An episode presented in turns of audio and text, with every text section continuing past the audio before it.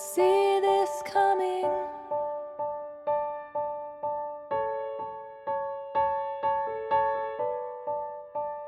I guess I didn't think this Hello, and welcome back to another episode of the Year of Polygamy podcast. I'm your host, Lindsay, and today I'm bringing on a very interesting scholar, Antonio Trevisan. Did I say that correctly?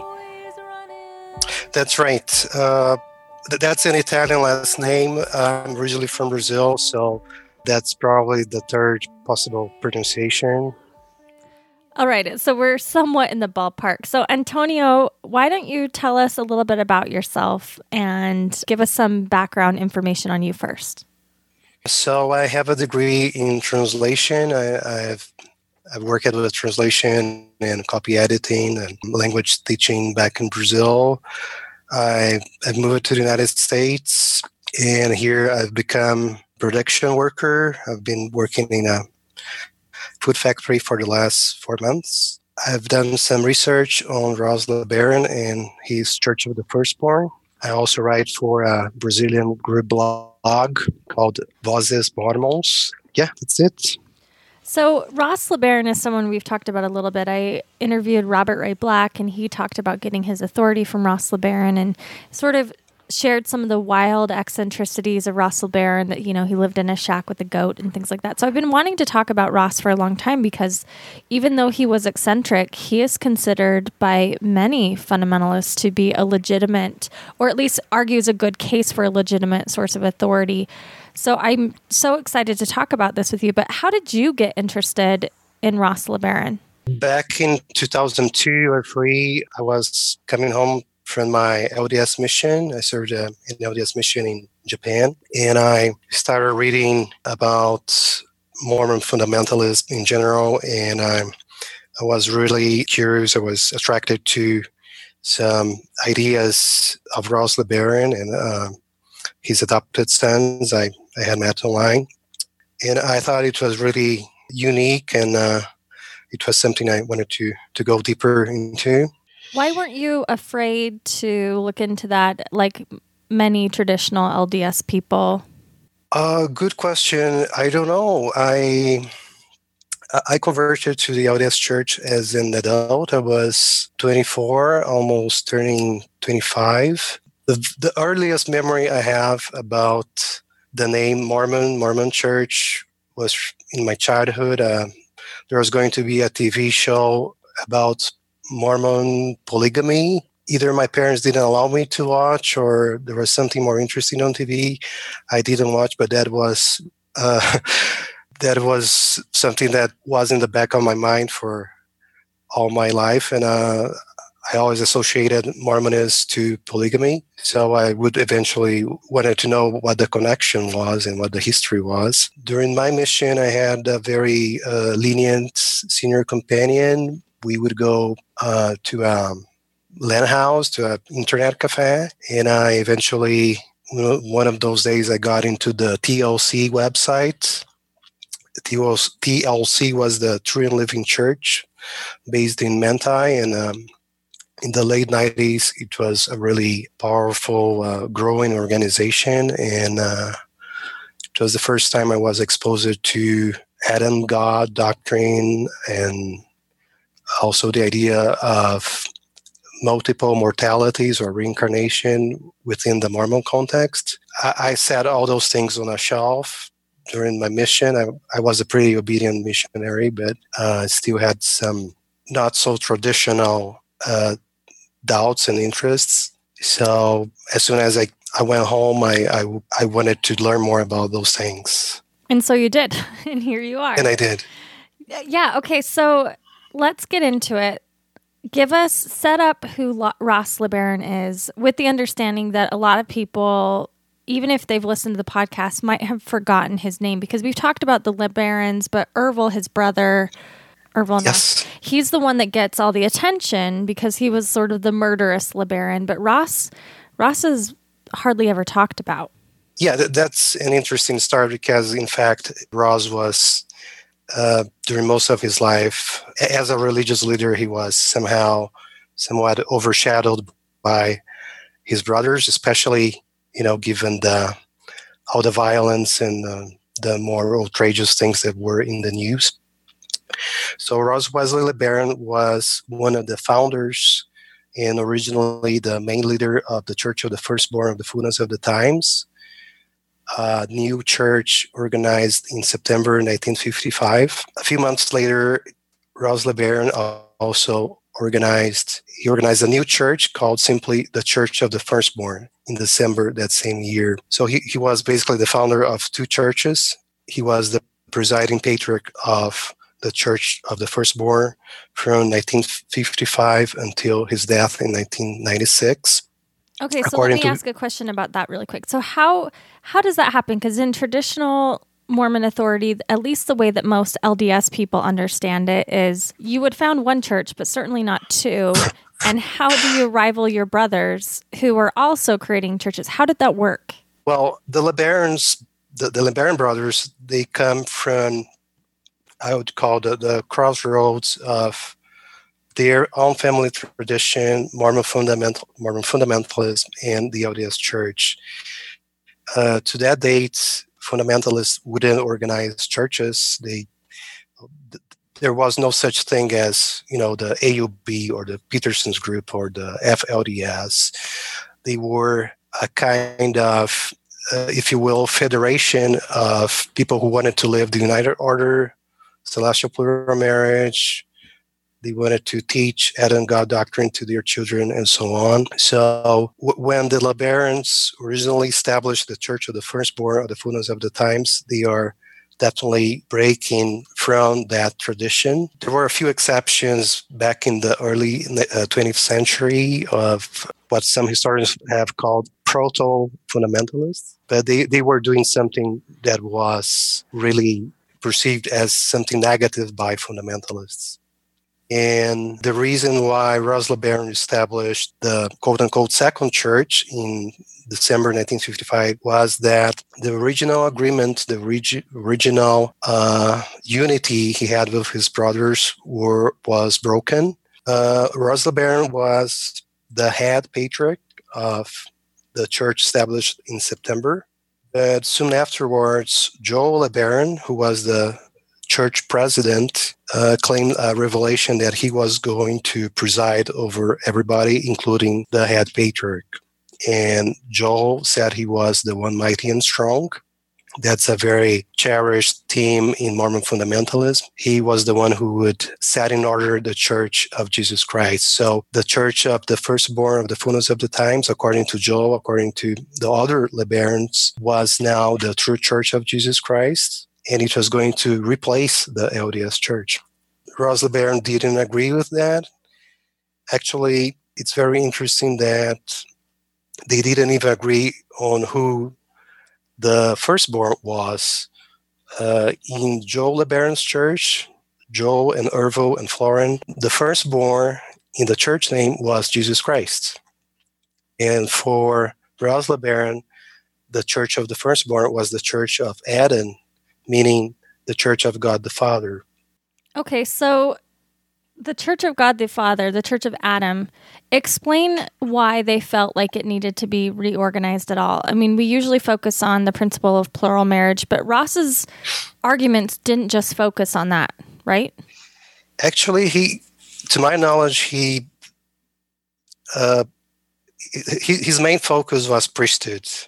Uh, the identity of God and the different orders of priesthood. That was his main issue. And uh, plural marriage or celestial marriage was just a given. So uh, he wrote very briefly about polygamy. Ross LeBaron did recognize and acknowledge uh, the 1886, September 1886 revelation received by John Taylor.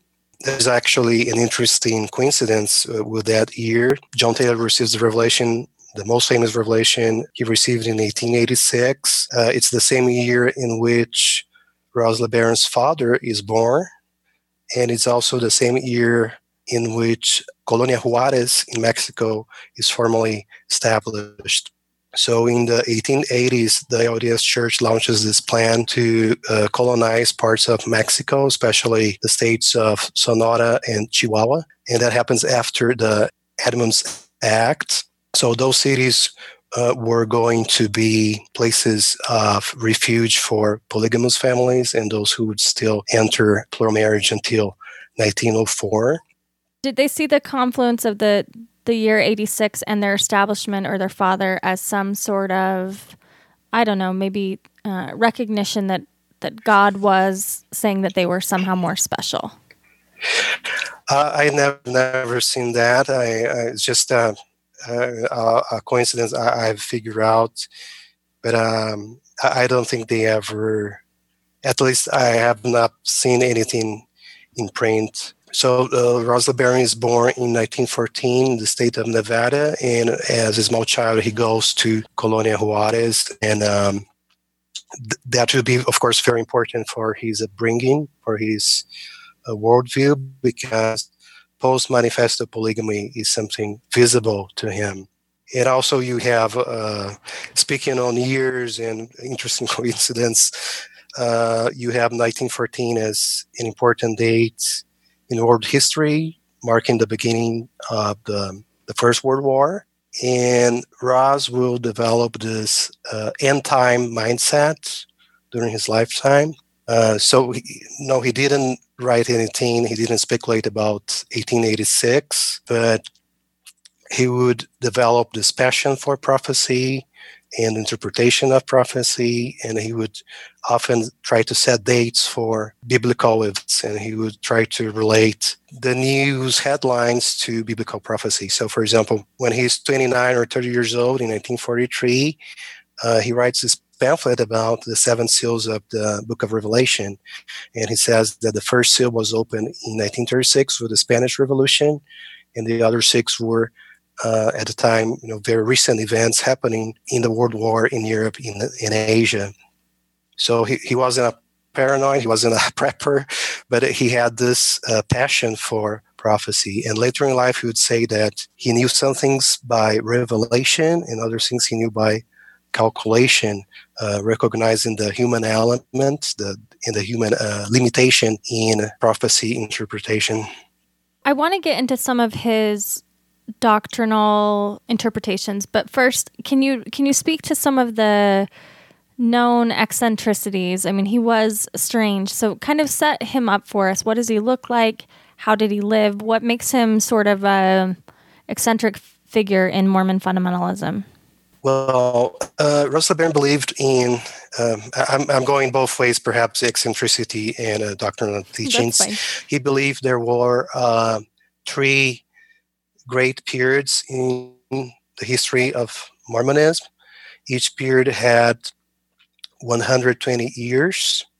So the first periods started in 1830 with the establishment of the Church of Christ by Joseph Smith and ended, uh, excuse me, two, uh, two large periods of 120 years from 1830 to 1950 and the second one from 1950 on. And the first period was divided into 60 year periods. So, uh, with Joseph Smith presiding with the patriarchal keys over the church, and that ended in 1890 with the manifesto.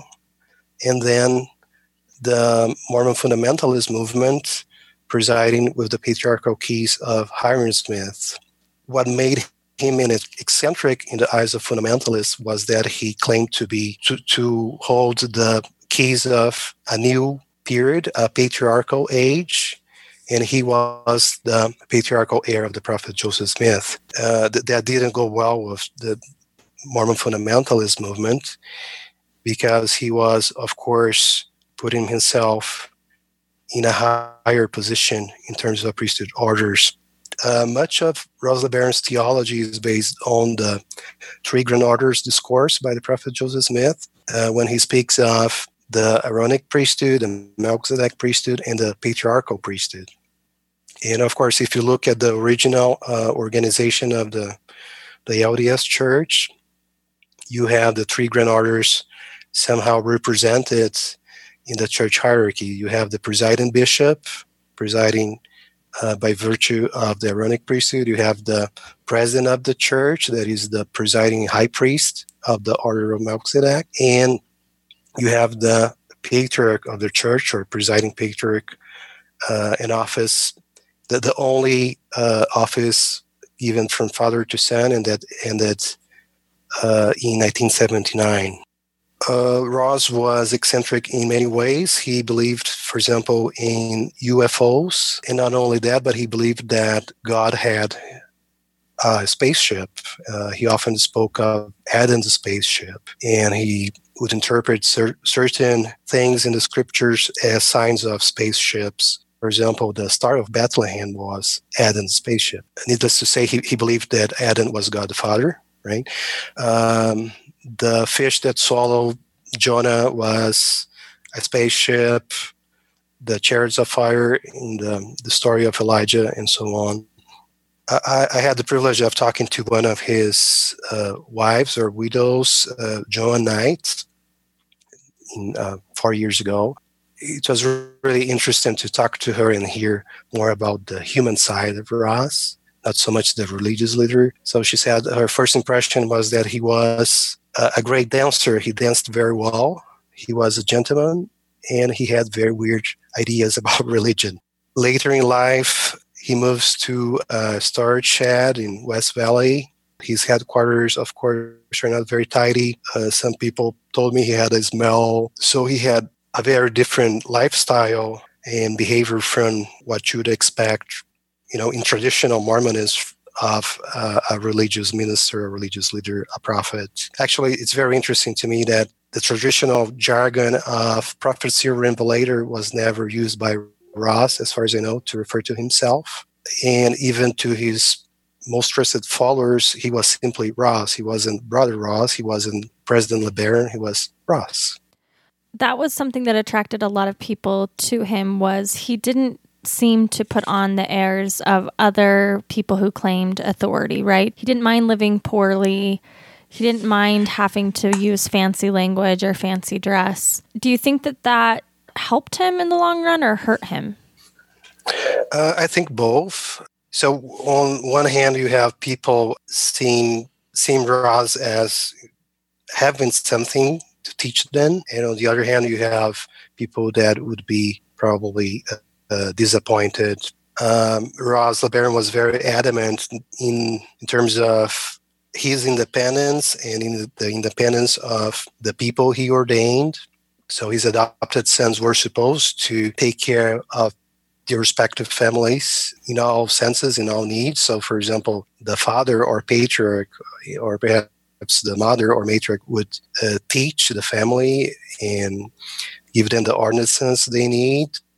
Uh, but that, of course, comes in conflict with the traditional LDS and Mormon fundamentalist views that you need meetings, you need a congregation, you need your highest uh, priesthood leader presiding in your home. There is this interesting story about. Um, I was told that by Tom Green, who was one, one of the adopted sons of Ross in the 1990s. Uh, was visiting him, and um, and they were going to have a meal when uh, Tom told Raza, "Okay, you, you should sit at the head of the table because you're presiding." And and he was chastised because Ross wouldn't preside in anybody's home. He, he was a guest, and he was very adamant on people taking charge of their decisions, taking charge of their individual lives. So you know, I was reading some of his revelations, and I and if we have time, I want to talk about his son Ross mm-hmm. LeBaron Jr. too, because he often gets conflated, and sure. there's some controversy there. But he, uh, one of the things that I noticed, people, even if they followed a different prophet, would often go and consult with Ross on matters of authority, on marriages. I think John Butchereit had approached him at one point to see if he should marry a certain woman, and Ross, I think, uh, said that he should, even though it went against other leaders' counsel. So, how did he get placed in that position? Um, I think many people saw him not as you know, the patriarchal era of Joseph Smith or the head of the eighth dispensation, but uh, they saw him as a friend. Um, they saw him perhaps as, you know, this this common guy that you could talk to, uh, precisely because he wasn't, you know, above everybody. He would dress like a, a worker. He would live his simple life. Uh, in the 80s and 90s, one of his favorite uh, hangout places was Ogie's Cafe in West Valley. And um, one day there, I met this lovely old couple. They are actually Catholic. They have nothing to do with Mormonism, and they uh, told me how Ross was jovial. That that's the adjective they use. Uh, you know, Ross was had this upbeat, uh, happy um, attitude. He would tell jokes, and um, I think he was approachable. So he was approachable. You know, the pictures that you can find of him now, he had sort of a scraggly white beard, and he didn't he didn't seem threatening. Were there any controversies that you're aware of that would follow question maybe his ethics. Did he marry underage girls? Did he marry family members? Because these things are going to follow his son and i want to sort of differentiate between ross wesley and ross lebaron jr mm-hmm. yeah that's actually very important. To me uh, ross lebaron jr is just really difficult to understand. I, have tried to contact him uh, w- without any success, and um, everything I know about him is either from the news or uh, documents he he published. Uh, I don't know if he still has, or at least he used to have a, a website. And uh, the, the, main question for me is uh, how does he trace his priesthood? Uh, in 1977, Ross LeBaron Jr., the, the one that lives in Cane Beds or Cedar City. I don't know where he is right now. Uh, in 1977, he writes a letter to Spencer Kimball and other general authorities of the LDS Church, and he presents himself as the head of the Eighth Dispensation. That is clearly uh, something he borrowed from his father. That's unique to Ross LeBaron, the Ross LeBaron senior we are talking about. But uh, he had been excommunicated that same year from the Church of the Firstborn of the Fullness at the Times. So, uh, was he excommunicated by his father? Uh, no, uh, Ross LeBaron's church is called the Church of the Firstborn. And so, uh, he was so from um, December 1955 on, Ross LeBaron has no role, has no activity in the Church of the Firstborn of the Fullness of the Times. Okay, he, yeah. I, there's so many firstborns to, and extra, extra words, so it's hard to keep, keep those track. So, so it's hard to keep track. Let me just sum this up and tell me if I've got this correct. Ross Wesley LeBaron, son of Alma LeBaron, believes and um, he has some authority, starts his own church and I want to talk about his followers in just a minute. But his son, Ross LeBaron Jr., stays with his uncle's church. Is that correct? Exactly. Exactly. And then, and, um, so let's just talk about this really quick. So Ross LeBaron Jr. is still alive, to my knowledge. He has, you know, he's really eccentric. He's been accused of his own sons of uh, marrying one of his own daughters through a pure seed doctrine. It's made a lot of waves in these communities, and he has publicly sided with the Bundys. He's written an open letter to Glenn Beck. He's seen as very controversial. Uh, yes. Um, Am I forgetting anything important? Uh, I don't think so. I mean, that, that's what is in the news, uh, basically. So, yes, he, he has very, very uh, peculiar views and uh, also uh, he also wrote about the Book of Mormon and the Bible, and uh, he believes that some of the characters in the Book of Mormon narrative are the same as of the Bible. So, for example, Abraham is Lehi; they are the same person. Um, everything basically happens in the American continent, in Arizona, Utah, in his property. Um, so when back to that letter I was mentioning in 1977, he writes to the the general authorities of the LDS Church, and he says uh, he needs their help to build Zion in the center of the Americas. I don't know exactly what place he's referring to. Probably somewhere in Central America. Is there any evidence to believe that Ross LeBaron Jr. was shaped by any of the doctrines of his father? Because I guess it surprises me that he didn't follow his father's church. I never looked into it that carefully, but I expected him to be a follower of his father, not his uncle. He was not a follower of Ross uh, Sr. So, again, uh, how does he trace his priesthood? I don't know. Uh, apparently, it's either f- uh, from uh, Joel in the the Mexican church, the Mexican LeBaron church, or either I am speculating now, a divine appointment or something like that. So while he he borrowed from his father the concept of eighth dispensation and being the head of the Church of the Firstborn, at least he did in 1977. Uh, he doesn't. He apparently doesn't trace his priesthood to his father. I think there is very little in terms of doctrine that it could be traced to uh, Ross LeBaron, his father.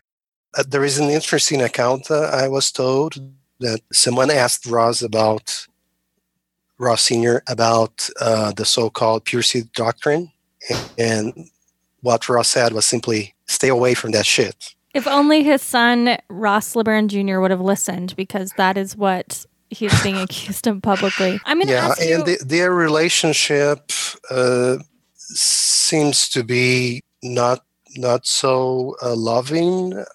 Uh, I don't know exactly, but uh, for example, uh, in the last year of his life, Ross Senior goes to to, to hospice in uh, Ross Junior's home, and uh, and he doesn't like it the way he, he's being treated. Uh, later, he told someone that he had never been mistreated so badly by other human being as he was mistreated by his son Junior. Wow.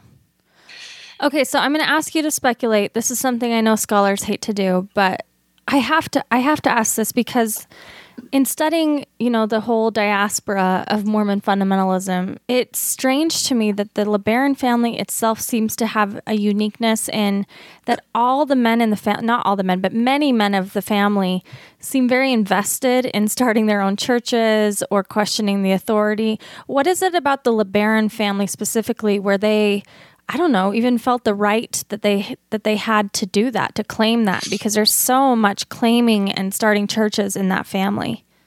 Mm-hmm. Well, first, I'd like to point out that Mormon fundamentalism today has become this kind of umbrella term for almost everything in Rocky Mountain Mormonism that is not LDS. Yeah. Uh, so, so it's quite confusing right now. Uh, you know that there are people referring to uh, Chris Nemelka as a Mormon fundamentalist prophet.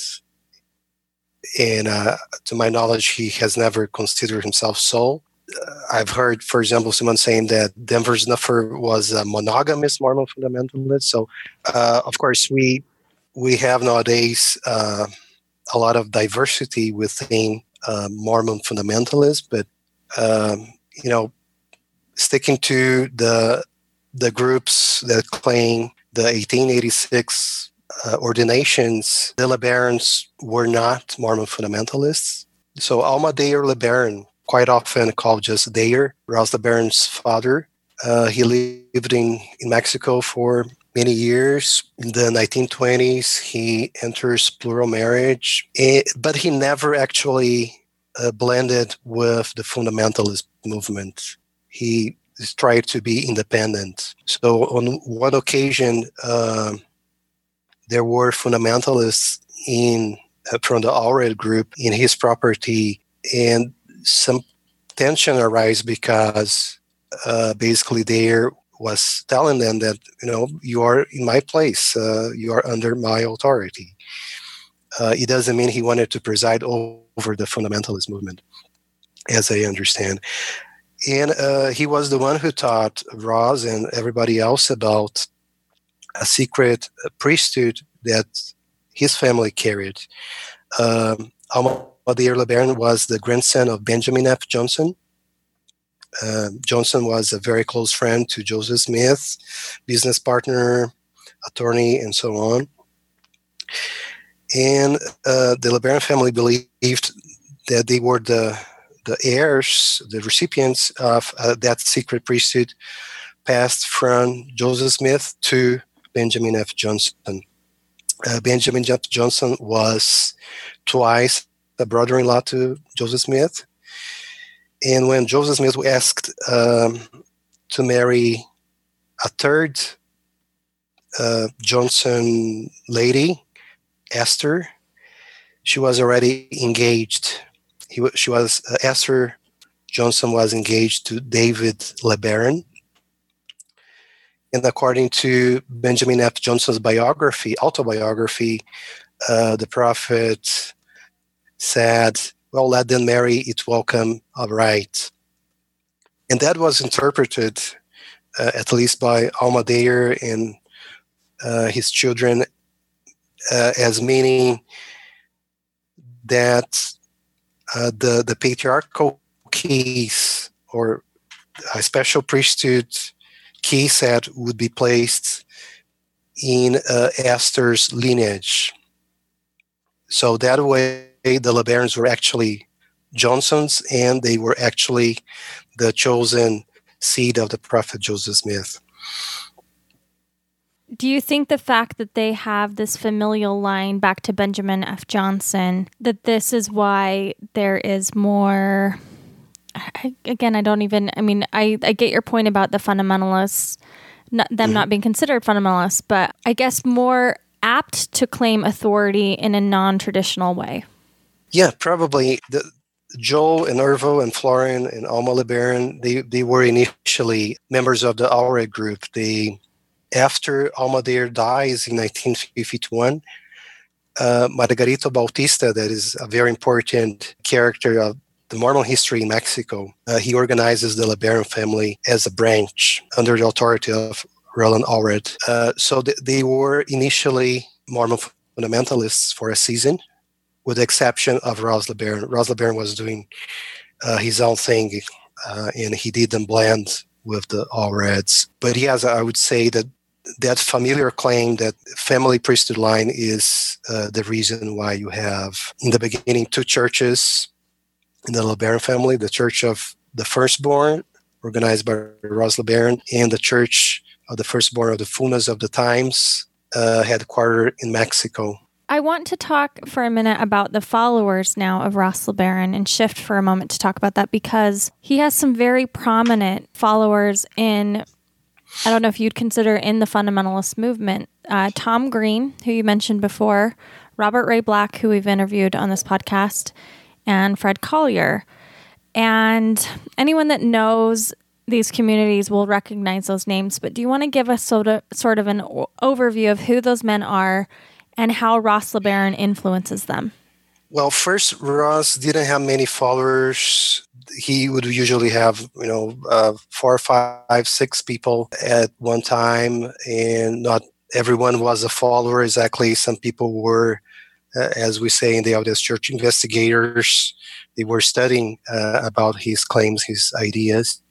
There were uh, probably the three you mentioned are the most well known because of the news, because of publications. Um, Mormonism has a great debt to uh, Fred Collier, as we know. And uh, we have this, this statement from Brian Hales that he actually seems to have plagiarized from John Llewellyn, that those were the three that uh, claimed succession to uh, Ross LeBaron.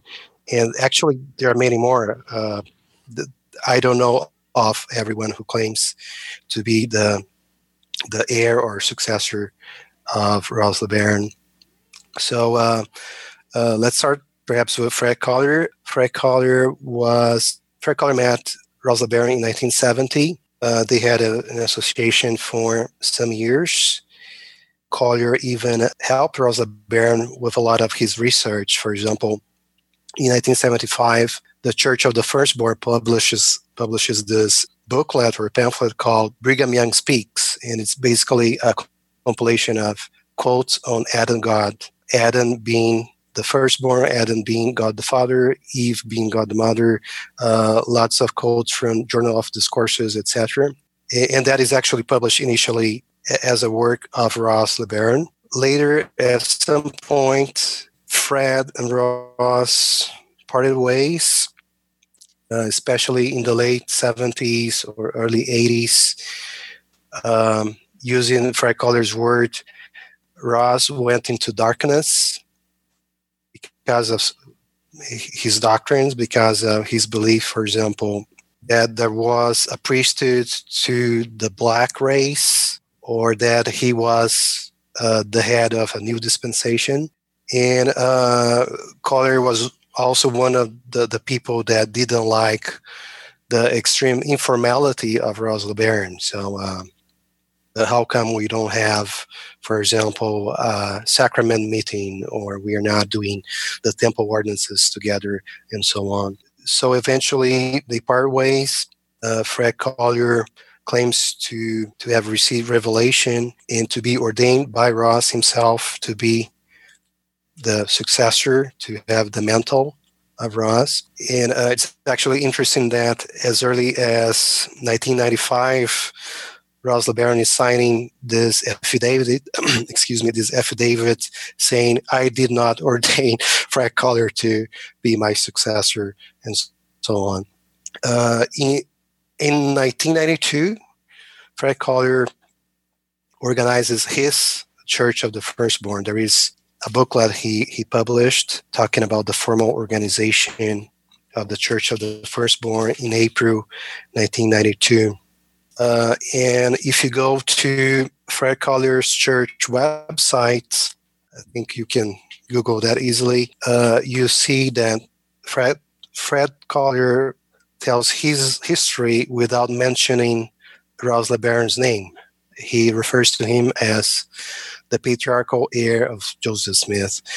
So while he he uh, claims the priesthood authority coming from Ross LeBaron or coming through Ross LeBaron, um, he doesn't subscribe to all his theology or doctrine. Now I have a question for uh, you, really quick. Yes. Um, you gave this presentation at Sunstone this year, and I don't know if you saw this, but Fred Collier actually came to Sunstone, which surprised me because I had heard that he was, you know, out of the country because of some charges that were against him, which is probably a rumor. Did you see Fred Collier? Did he come to your presentation at all? Did you get a chance to talk to him? No, I did not, unfortunately. Uh, I met Fred Collier um, in 2014, I believe. Uh, he was very kind to spend uh, hours, I don't know, maybe 20 hours with me talking about uh, his priesthood views and about his experience, his history of Ross. Uh, but but I didn't um, I didn't see him uh, at Sunstone. We haven't talked much about Fred on this podcast, but did he and Ross have a falling out? Is that why there was this affidavit? I mean, what's the story with that? Well, um, my interpretation is that Collier was claiming to be a successor while Ross was alive, uh, so much that he organizes uh, his own church uh, named Church of the Firstborn in 1992. So I think that I think no, I'm actually sure that uh, knew about that, and he writes then this affidavit to clarify things with the public. Actually, there are some interesting stories about that moment because you know some uh, some people wanted to uh, stop Collier from doing that, from wanted to call him into repentance and so on. But uh, what Ross said was basically let him do his thing. If it is of God, it will prosper so he had a very uh, calm attitude towards that. Which is probably, you know, when I hear people speak of him, what attributes people's respect to him, right? He was rarely op- operated out of sort of scarcity and competition and things like that, but more a democratic way of with God, right? You know, God speaks uh, through yes, people like Yes and no. I, I think uh, I actually think that Ross had a competitive nature, a competitive personality. Interesting. Okay. Because, for example, the the rivalry he had with his brothers in Mexico was very strong. So, what, what one interesting episode is when uh, in 1962 he goes to Mexico. He goes to Colonia LeBaron in the state of Chihuahua, and he he goes there with the intention to correct his brothers, to you know, preach the the true patriarchal gospel and so on. But then he he's at the pulpit talking to to the church, and um, so yes, th- th- there was this cooperation to a certain point. Uh, he's talking to the church, and he feels prevented by God to call repentance and to uh, go further. And he writes that only 20 years later, he realizes that Joel's church and Ervil's group and everybody was a part of his father's house and they belonged to his father's family. I see. So And, the um, openness sort of grew with him as he matured in his understandings and interpretations, but early on, it wasn't always that way. I, believe so. I see. I believe that uh, the competitive aspect of his personality changed o- over time, and uh, perhaps in his older age, he was, uh, despite v- being very bold in his claim of being uh, the head of a new dispensation, that's pretty even shocking, I think, to, to most Mormons in any church. Uh, he was perhaps uh, less competitive and more uh, understanding of the different patriarchal houses, different uh, missions people had. Another story, maybe I, I could repeat here, is that you know someone asked him about the dream mine. What what did he think about the dream mine? And he said, well, it keep, it keeps them busy. So. Not everyone needs to do the same thing, and he didn't necessarily recognize value in everything, in every Mormon initiative, in every every uh, Mormon fundamentalist belief. But uh, it's okay. Let people do. Uh, live and let live. Okay, yeah, that's helpful. So that was his interaction with Fred. Tell us about Robert Ray Black and Tom Green. I'm probably not so familiar with with the details of their stories. Um, I think that Robert Black. I I was thinking it's better to interview those people that trust my my version, my retelling. Uh, I I think Robert Black met Ross also in the seventies. Um, he had an interaction with some branches of fundamentalism. He had read uh, Truth magazine from cover to cover. He was a very knowledgeable person, um, a librarian by trade. So uh, he was obsessed with you know finding information, sharing information, and uh, he he says that when he met Ross, he would learn in a single week more than all his life because Ross knew about the temple. He knew about second anointings. And that's very interesting to hear because uh, Ross never entered a Mormon temple. He never entered the LDS temples. He never entered uh, any building that could be called temple. So Uh, do he you know did- what was his take on the LDS endowment then? Do you know? Ross, Yes. okay, so Steve McKinley met Ross in 1995 or 1994, and he later became spiritual grandson of Ross LeBaron. I, I've been mentioning here adopted sons, and uh, th- this has all to do with the law of adoption. Um, maybe perhaps I, I should explain that. But anyways, so McKinley met Ross, and on the very one of the very first meetings, he he asked Ross about the endowment, and Steve McKinley had been excommunicated from the LDS Church years before because he had an altar at home and he was um doing what he learned uh, Mormons would do in the 19th century and early uh, 20th century. They, century they would use what they learned in the temple at home. So uh, the true order of prayer was to pray to God, not only you know um, a training in the temple, but in your home or um, other uh, church and so on. So he he had this love for the temple work, the temple rituals, and he asked Ross about the endowment, and asks uh, Ross says, "If it works for you, use it." That's a very, according to to Steve McKinley, uh, he heard that and thought it, it was a very odd answer because should we use it or not? Uh, what does it mean uh, if it works for you? And how would that Um, apply to his other theories about priesthood and authority? So uh, he did believe in the endowment. He did believe in all temple work. Ross actually in 1963, nine years before organizing his church, the Church of the Firstborn, he writes to Joseph Fielding Smith and he asks for rebaptism into the LDS Church. And the whole context of the letter is temple work, the endowments, second anointings. So he really wanted to obtain the anointings. Again, there is the rivalry with his brothers in Mexico because they, they were claiming to have second anointings yeah, in a nutshell, uh, Ross did believe in the temple work, but uh, perhaps he was pointing to the when he said if it works, use it. Perhaps he was pointing to the fact that it doesn't work for everybody. Like uh, how many people have been to the temple and they don't understand, and they or they feel uh, upset or shocked or Ross, so, yeah, I certainly don't have a problem with that answer, but I was just wondering if others might have. Oh, uh, for sure. I think uh, many people would find that offensive or so unclear that they would lose all trust in such a religious leader. Yes. Okay, so back to 1963.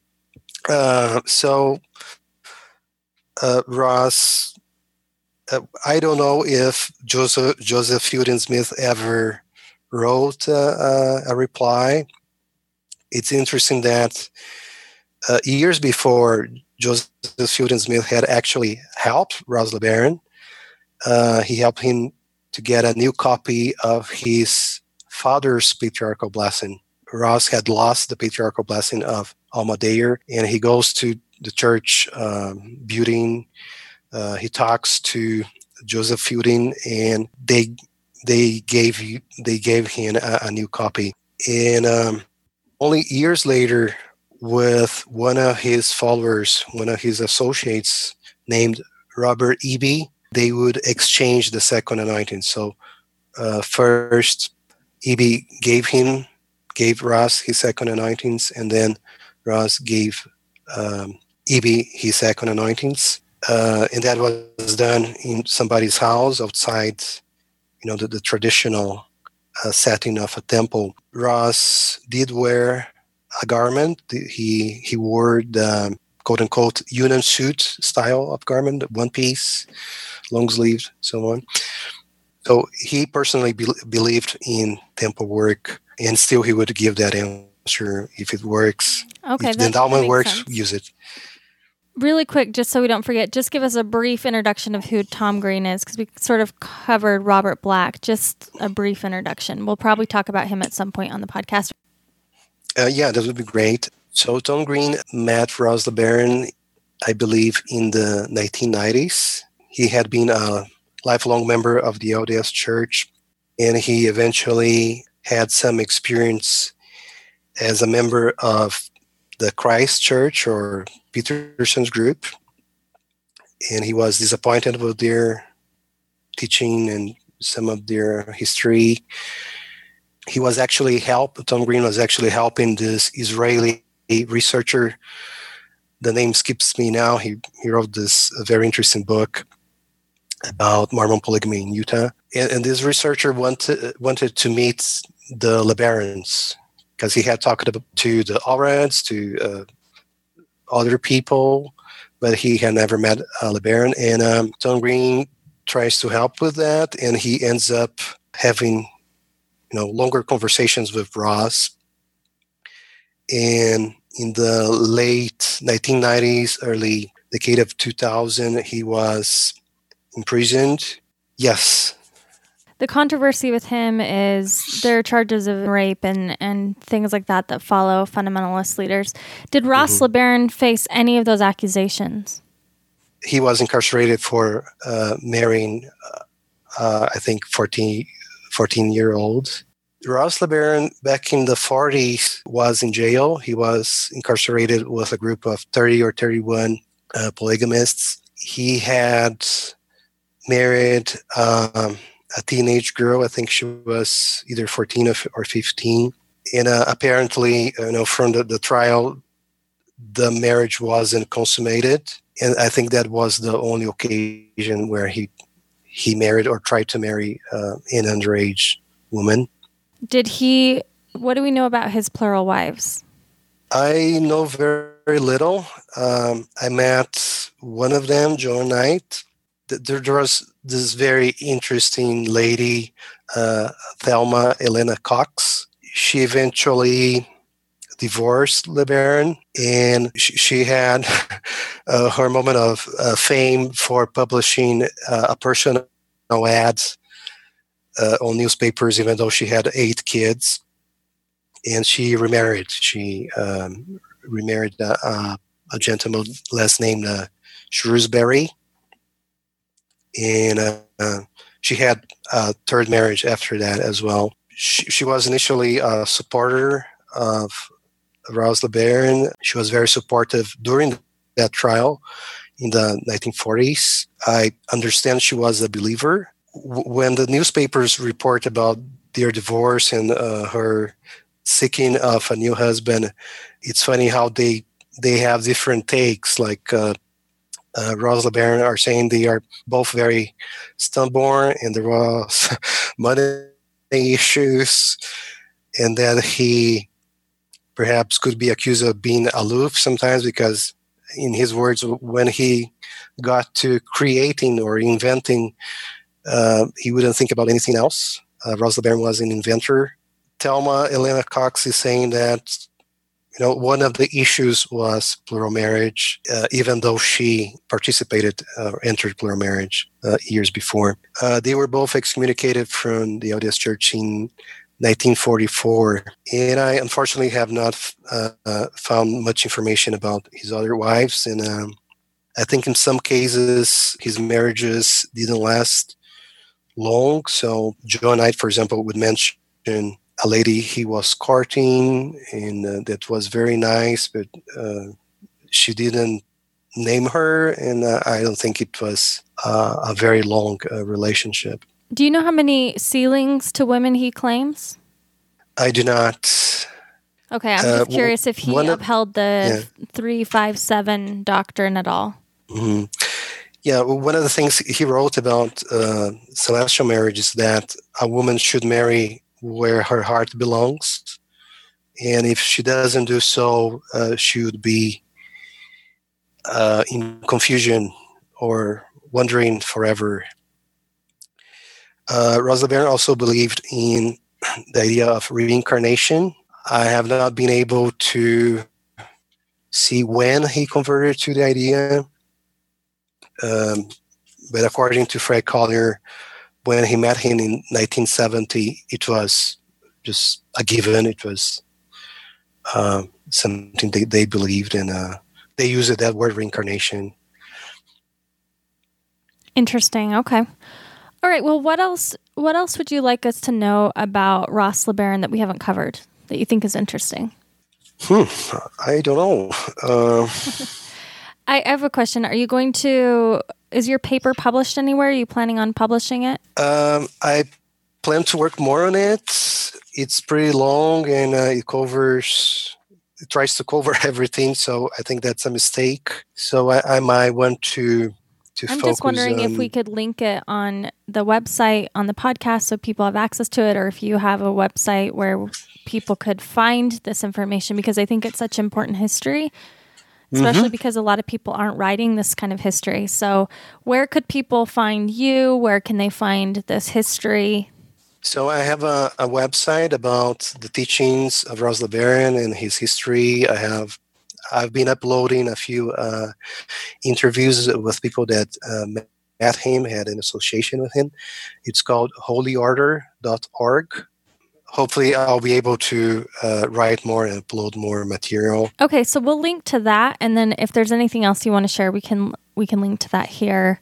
But yeah, what are your closing thoughts? What um, is there anything else that you want to say about Ross? Well, I think his his theology was unique. I don't know of, please correct me if I'm wrong, but I, I don't know of anyone claiming to have established the Church of God the Father. And he, he certainly was a prophet of a different color with a different take on Mormonism. And he gave this a very interesting uh, contribution, I think, to Mormonism, uh, talking about the church of the Father and the church of the Son. So he didn't try to replace the LDS church because the LDS church was, in fact, the true church of Jesus. And they had authority. They were suffering an apostasy, but they were still the church established by Joseph Smith, and they carried the gospel of salvation, the gospel of Jesus Christ. Uh, he also recognized the the fundamentalist movement as having priesthood authority.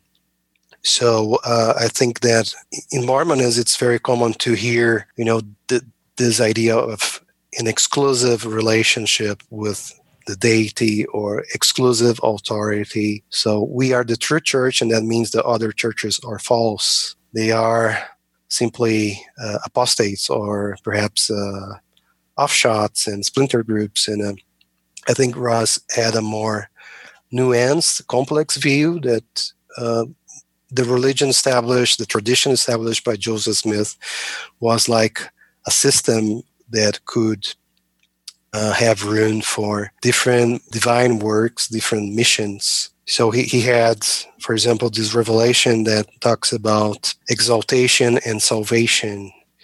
And re, he recognizes the Church of Jesus Christ as responsible for the work of salvation, while his church, the Church of the Firstborn, was responsible for uh, teaching principles of exaltation to humankind fascinating. Well, I really appreciate you taking the time to come on here and to share your work with us. And yeah, just thank you for coming on. Thank you. Uh, as a listener, I appreciate your podcast. It's very resourceful, and uh, we've had some some great scholars. And yeah, thank you very much for the opportunity.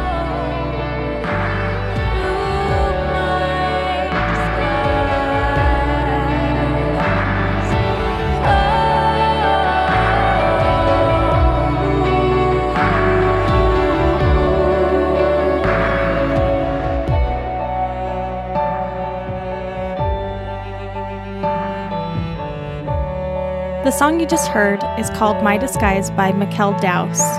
Her album is available for purchase on iTunes or Apple Music. Thanks for listening.